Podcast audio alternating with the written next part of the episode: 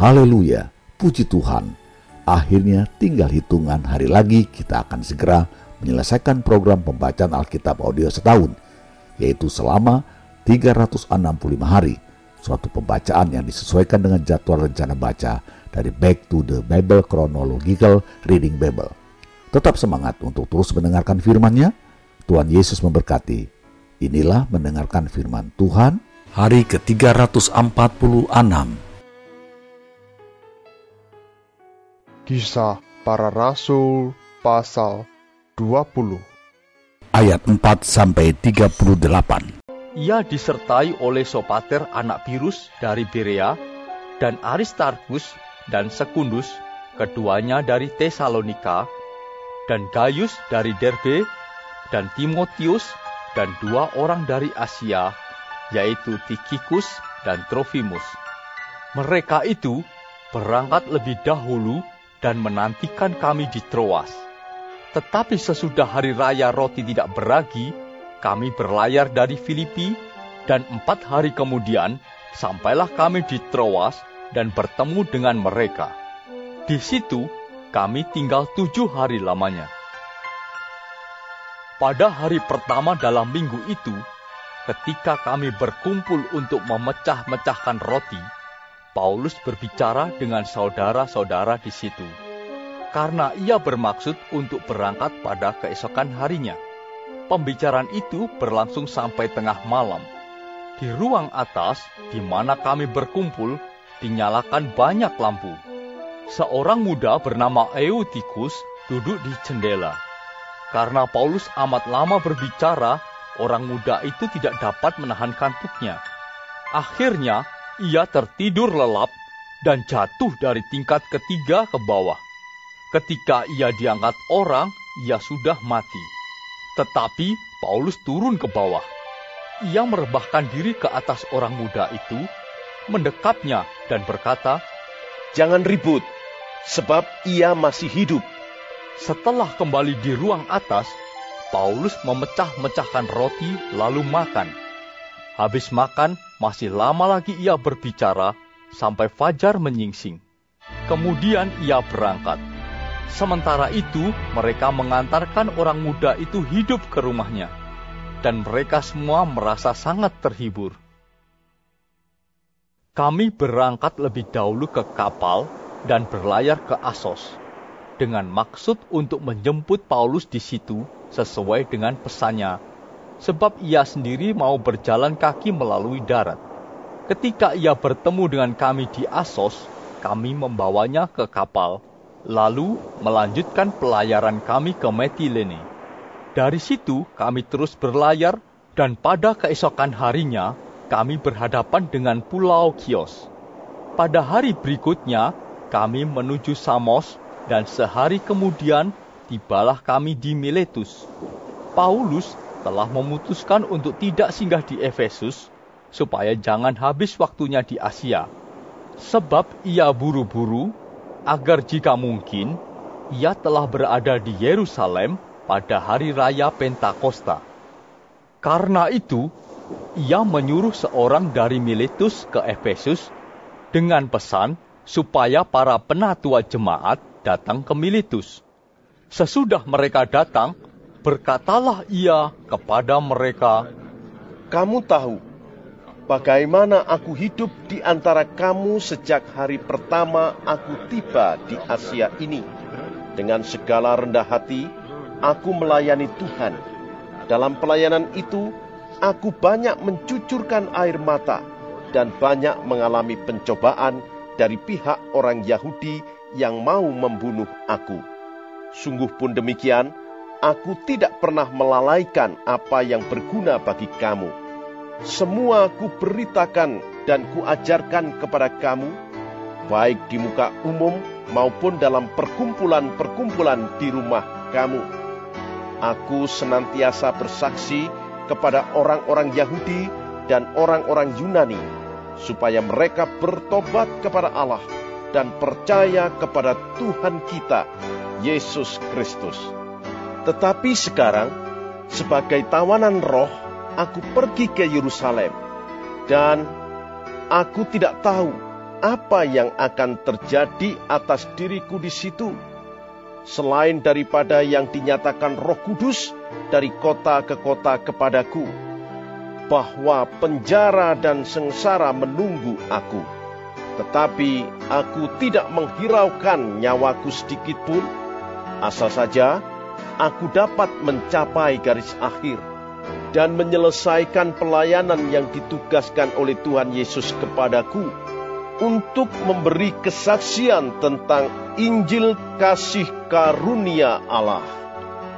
Dan sekarang aku tahu bahwa kamu tidak akan melihat mukaku lagi. Kamu sekalian yang telah kukunjungi untuk memberitakan kerajaan Allah. Sebab itu, pada hari ini aku bersaksi kepadamu bahwa aku bersih tidak bersalah terhadap siapa pun yang akan binasa. Sebab aku tidak lalai memberitakan seluruh maksud Allah kepadamu.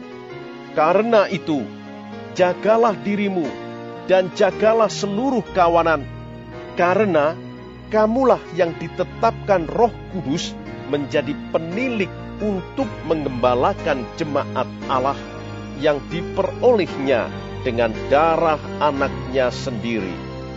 Aku tahu bahwa sesudah aku pergi, serigala-serigala yang ganas akan masuk ke tengah-tengah kamu dan tidak akan menyayangkan kawanan itu. Bahkan dari antara kamu sendiri akan muncul beberapa orang yang dengan ajaran palsu mereka berusaha menarik murid-murid dari jalan yang benar dan supaya mengikut mereka. Sebab itu, berjaga-jagalah dan ingatlah bahwa aku tiga tahun lamanya, siang malam, dengan tiada berhenti-hentinya menasihati kamu masing-masing dengan mencucurkan air mata. Dan sekarang, aku menyerahkan kamu kepada Tuhan dan kepada firman kasih karunia-Nya yang berkuasa membangun kamu dan menganugerahkan kepada kamu bagian yang ditentukan bagi semua orang yang telah dikuduskannya. Perak atau emas atau pakaian tidak pernah aku ingini dari siapa pun juga. Kamu sendiri tahu bahwa dengan tanganku sendiri aku telah bekerja untuk memenuhi keperluanku dan keperluan kawan-kawan seperjalananku. Dalam segala sesuatu telah kuberikan contoh kepada kamu bahwa dengan bekerja demikian kita harus membantu orang-orang yang lemah dan harus mengingat perkataan Tuhan Yesus. Sebab ia sendiri telah mengatakan, adalah lebih berbahagia memberi daripada menerima. Sesudah mengucapkan kata-kata itu, Paulus berlutut dan berdoa bersama-sama dengan mereka semua. Maka menangislah mereka semua terseduh-seduh, dan sambil memeluk Paulus, mereka berulang-ulang mencium dia. Mereka sangat berduka cita, terlebih-lebih karena ia katakan bahwa mereka tidak akan melihat mukanya lagi. Lalu mereka mengantar dia ke kapal Kisah Para Rasul pasal 21 Sesudah perpisahan yang berat itu, bertolaklah kami dan langsung berlayar menuju Kos. Keesokan harinya, sampailah kami di Rodos, dan dari situ kami ke Patara. Di Patara, kami mendapat kapal yang hendak menyeberang ke Fenisia. Kami naik kapal itu lalu bertolak. Kemudian tampak Siprus di sebelah kiri, tetapi kami melewatinya dan menuju ke Syria. Akhirnya, tibalah kami di Tirus, sebab muatan kapal harus dibongkar di kota itu. Di situ kami mengunjungi murid-murid dan tinggal di situ tujuh hari lamanya. Oleh bisikan roh, murid-murid itu menasihati Paulus supaya ia jangan pergi ke Yerusalem. Tetapi setelah lewat waktunya, kami berangkat meneruskan perjalanan kami.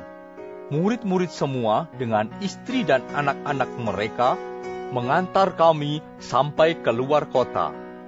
Dan di tepi pantai kami berlutut dan berdoa.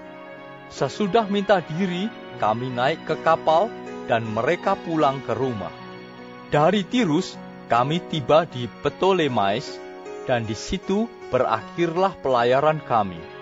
Kami memberi salam kepada saudara-saudara dan tinggal satu hari di antara mereka. Pada keesokan harinya, kami berangkat dari situ dan tiba di Kaisarea. Kami masuk ke rumah Filipus, pemberita Injil itu, yaitu satu dari ketujuh orang yang dipilih di Yerusalem, dan kami tinggal di rumahnya.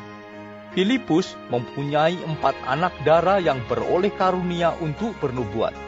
Setelah beberapa hari kami tinggal di situ, datanglah dari Yudea seorang nabi bernama Agabus.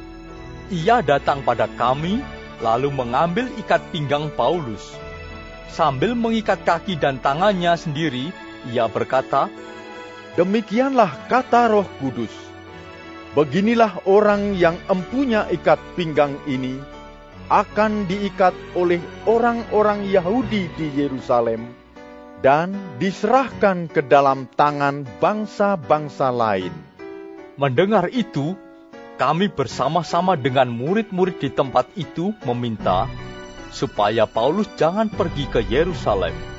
Tetapi Paulus menjawab, Mengapa kamu menangis dan dengan jalan demikian mau menghancurkan hatiku? Sebab aku ini rela bukan saja untuk diikat, tetapi juga untuk mati di Yerusalem oleh karena nama Tuhan Yesus. Karena ia tidak mau menerima nasihat kami, kami menyerah dan berkata, Jadilah kehendak Tuhan. Sesudah beberapa hari lamanya tinggal di Kaisarea, berkemaslah kami lalu berangkat ke Yerusalem. Bersama-sama dengan kami turut juga beberapa murid dari Kaisarea. Mereka membawa kami ke rumah seorang yang bernama Manason. Ia dari Siprus dan sudah lama menjadi murid. Kami akan menumpang di rumahnya.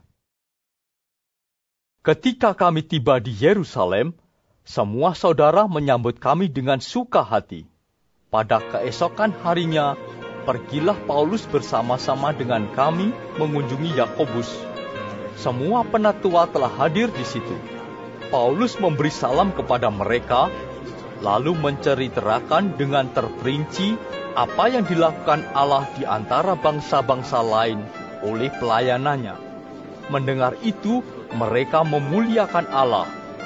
Lalu mereka berkata kepada Paulus, Saudara, lihatlah, beribu-ribu orang Yahudi telah menjadi percaya dan mereka semua rajin memelihara hukum Taurat.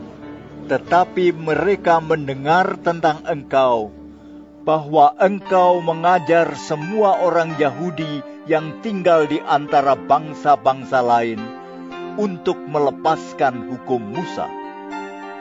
Sebab engkau mengatakan, supaya mereka jangan menyunatkan anak-anaknya dan jangan hidup menurut adat istiadat kita.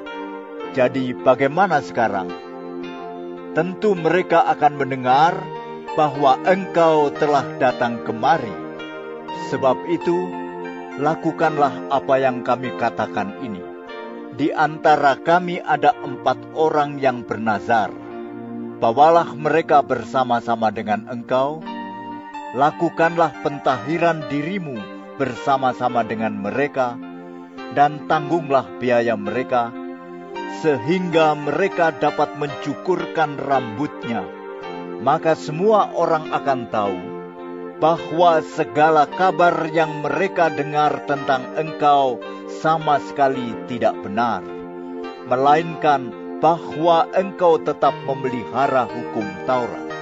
Tetapi mengenai bangsa-bangsa lain yang telah menjadi percaya, sudah kami tuliskan keputusan-keputusan kami, yaitu mereka harus menjauhkan diri dari makanan yang dipersembahkan kepada berhala, dari darah, dari daging binatang yang mati dicekik dan dari percabulan.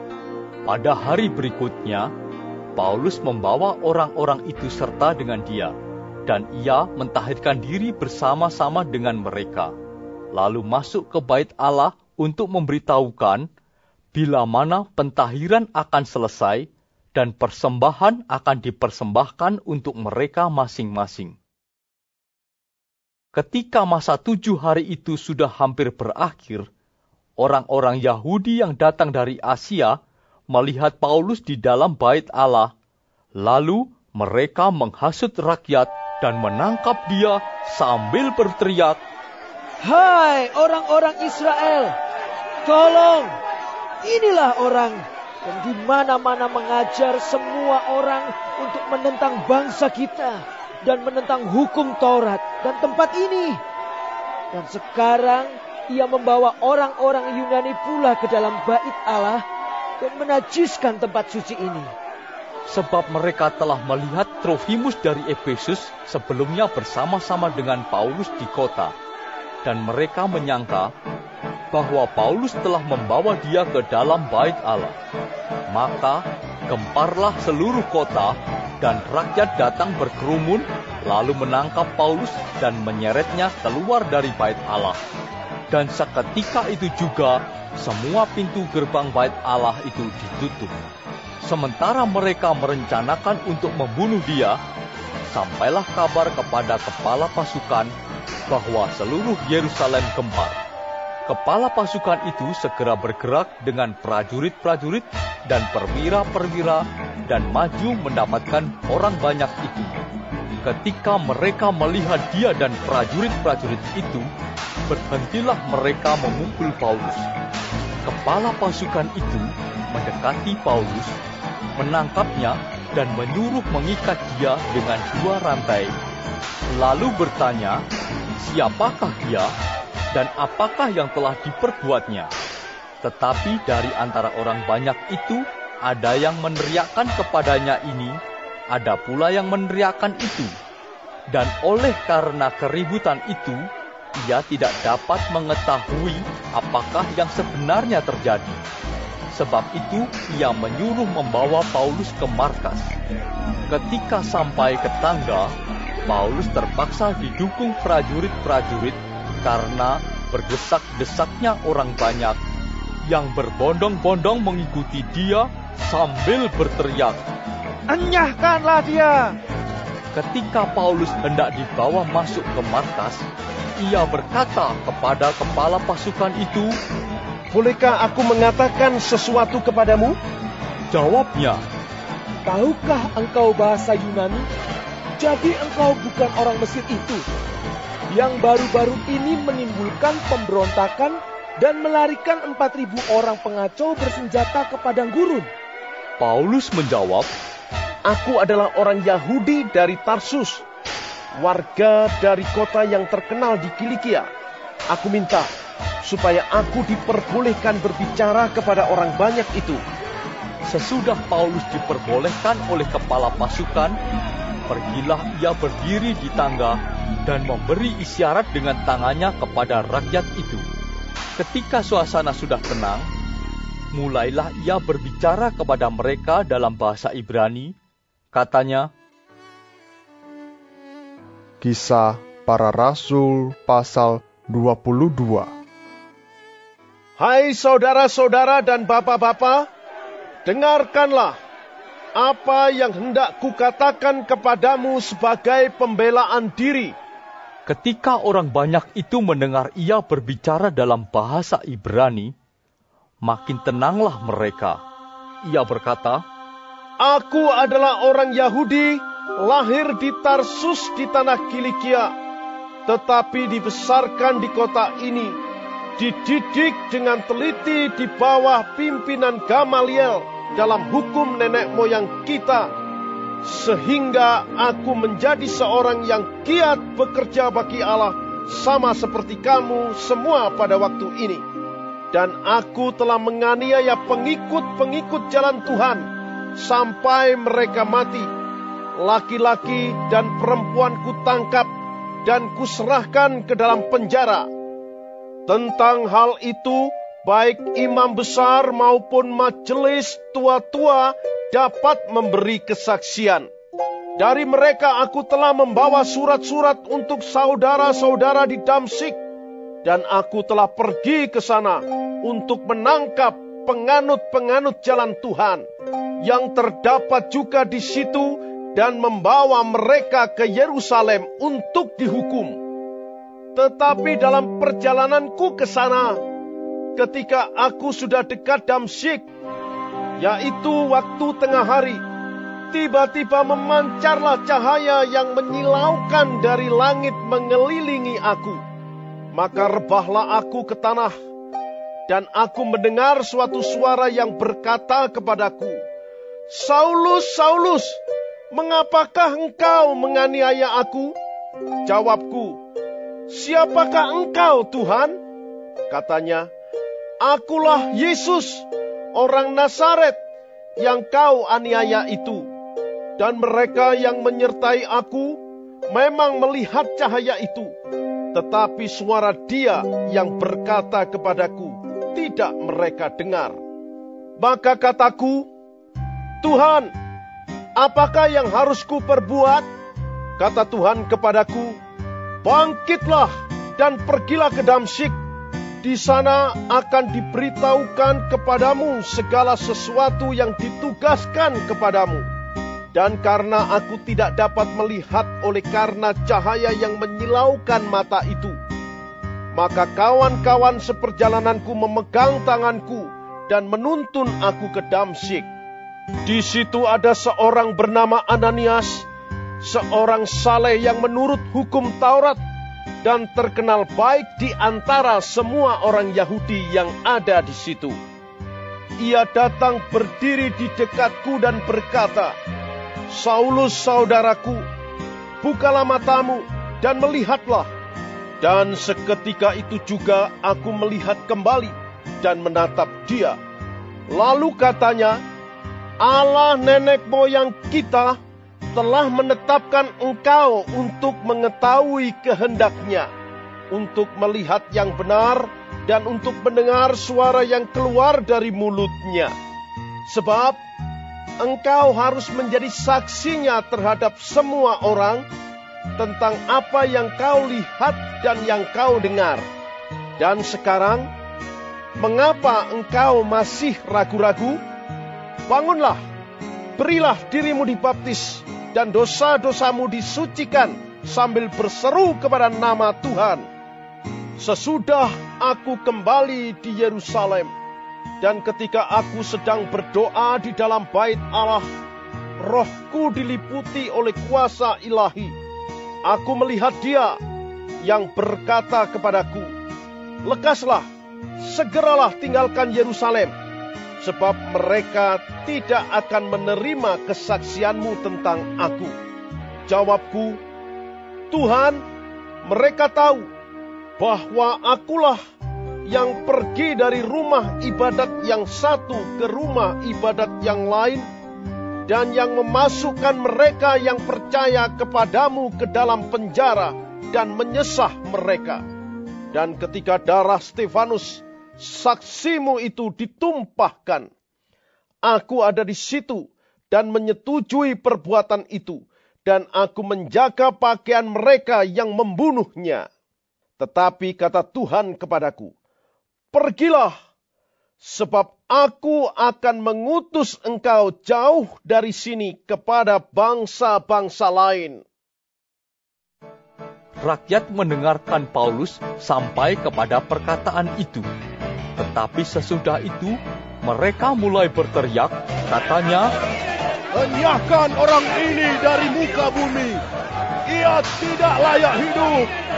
Mereka terus berteriak sambil melemparkan jubah mereka dan menghamburkan debu ke udara.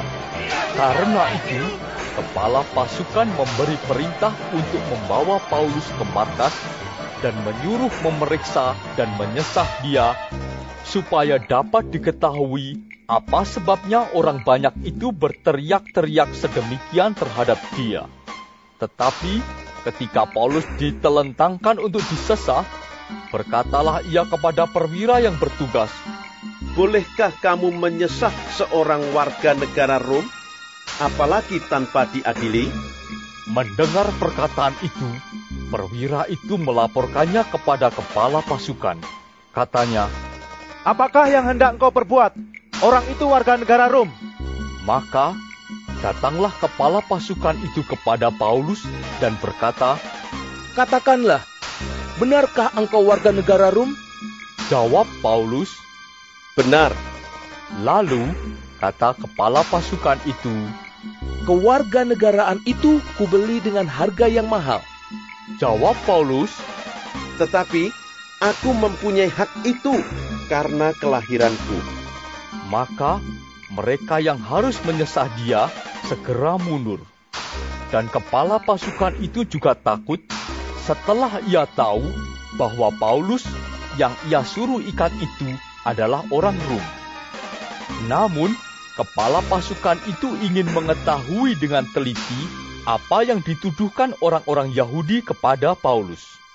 Karena itu, pada keesokan harinya, ia menyuruh mengambil Paulus dari penjara dan memerintahkan supaya imam-imam kepala dan seluruh mahkamah agama berkumpul. Lalu ia membawa Paulus dari markas dan menghadapkannya kepada mereka. Kisah Para Rasul pasal 23 Sambil menatap anggota-anggota mahkamah agama, Paulus berkata, Hai saudara-saudaraku, sampai kepada hari ini aku tetap hidup dengan hati nurani yang murni di hadapan Allah. Tetapi Imam Besar Ananias menyuruh orang-orang yang berdiri dekat Paulus menampar mulut Paulus. Membalas itu, Paulus berkata kepadanya, Allah akan menampar engkau, hai tembok yang dikapur putih-putih. Engkau duduk di sini untuk menghakimi aku menurut hukum Taurat, namun engkau melanggar hukum Taurat oleh perintahmu untuk menampar aku. dan orang-orang yang hadir di situ berkata, Engkau mengejek imam besar Allah? Jawab Paulus, Hai saudara-saudara, aku tidak tahu bahwa ia adalah imam besar. Memang ada tertulis, janganlah engkau berkata jahat tentang seorang pemimpin bangsamu. dan karena ia tahu bahwa sebagian dari mereka itu termasuk golongan orang Saduki dan sebagian termasuk golongan orang Farisi, ia berseru dalam mahkamah agama itu, katanya, Hai saudara-saudaraku, aku adalah orang Farisi, keturunan orang Farisi. Aku dihadapkan ke mahkamah ini karena aku mengharap akan kebangkitan orang mati. Ketika ia berkata demikian, timbullah perpecahan antara orang-orang Farisi dan orang-orang Saduki, dan terbagi-bagilah orang banyak itu. Sebab orang-orang Saduki mengatakan bahwa tidak ada kebangkitan dan tidak ada malaikat atau roh. Tetapi orang-orang Farisi mengakui kedua-duanya. Maka terjadilah keributan besar. Beberapa ahli Taurat dari golongan Farisi tampil ke depan dan membantah dengan keras. Katanya, Kami sama sekali tidak menemukan sesuatu yang salah pada orang ini. Barangkali ada roh atau malaikat yang telah berbicara kepadanya. maka terjadilah perpecahan besar. Sehingga kepala pasukan takut kalau-kalau mereka akan mengoyak-ngoyak Paulus. Karena itu, ia memerintahkan pasukan untuk turun ke bawah dan mengambil Paulus dari tengah-tengah mereka dan membawanya ke markas.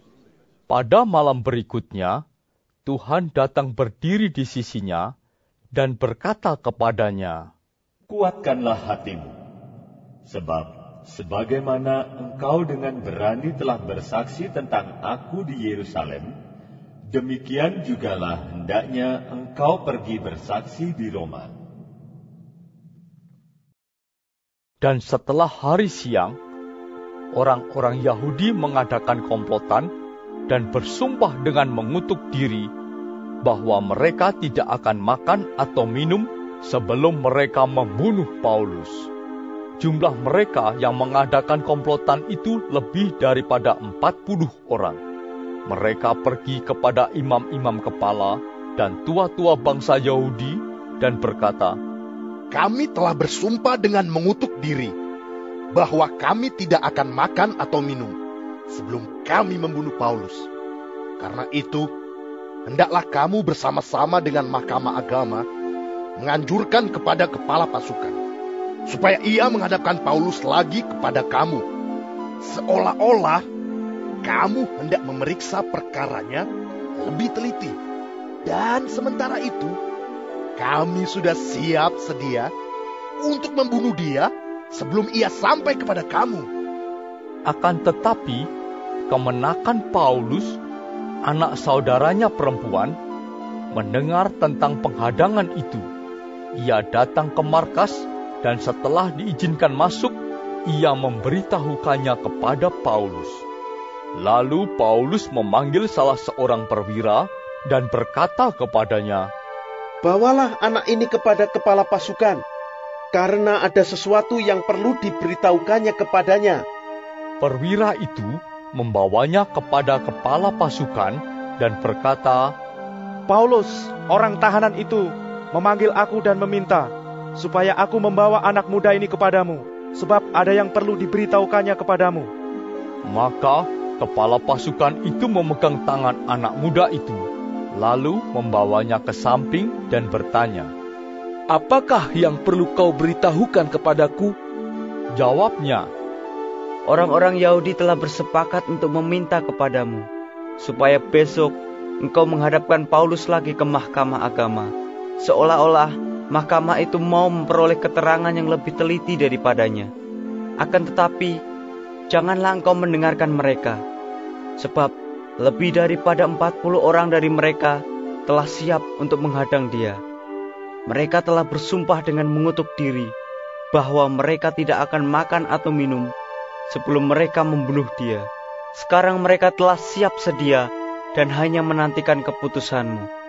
Lalu kepala pasukan menyuruh anak muda itu pulang dan memerintahkan kepadanya, Jangan katakan kepada siapa pun juga bahwa engkau telah memberitahukan hal ini kepadaku. Kemudian kepala pasukan memanggil dua perwira dan berkata, Siapkan 200 orang prajurit untuk berangkat ke Kaisarea beserta 70 orang berkuda dan 200 orang bersenjata lembing kira-kira pada jam 9 malam ini. Sediakan juga beberapa keledai tunggang untuk Paulus dan bawalah dia dengan selamat kepada wali negeri Felix.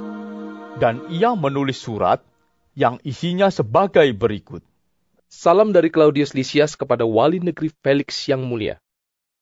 Orang ini ditangkap oleh orang-orang Yahudi, dan ketika mereka hendak membunuhnya, aku datang dengan pasukan mencegahnya dan melepaskannya, karena aku dengar bahwa ia adalah warga negara Roma.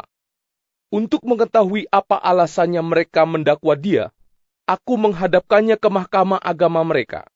Ternyatalah bagiku bahwa ia didakwa karena soal-soal hukum Taurat mereka, tetapi tidak ada tuduhan atas mana ia patut dihukum mati atau dipenjarakan. Kepadaku telah diberitahukan bahwa ada komplotan merencanakan membunuh dia. Karena itu, aku segera menyuruh membawa dia kepadamu. Sedang kepada para pendakwa, telah kuberitahukan bahwa mereka harus mengajukan perkara itu kepadamu. Lalu prajurit-prajurit itu mengambil Paulus sesuai dengan yang diperintahkan kepada mereka dan membawanya pada waktu malam ke Antipatris.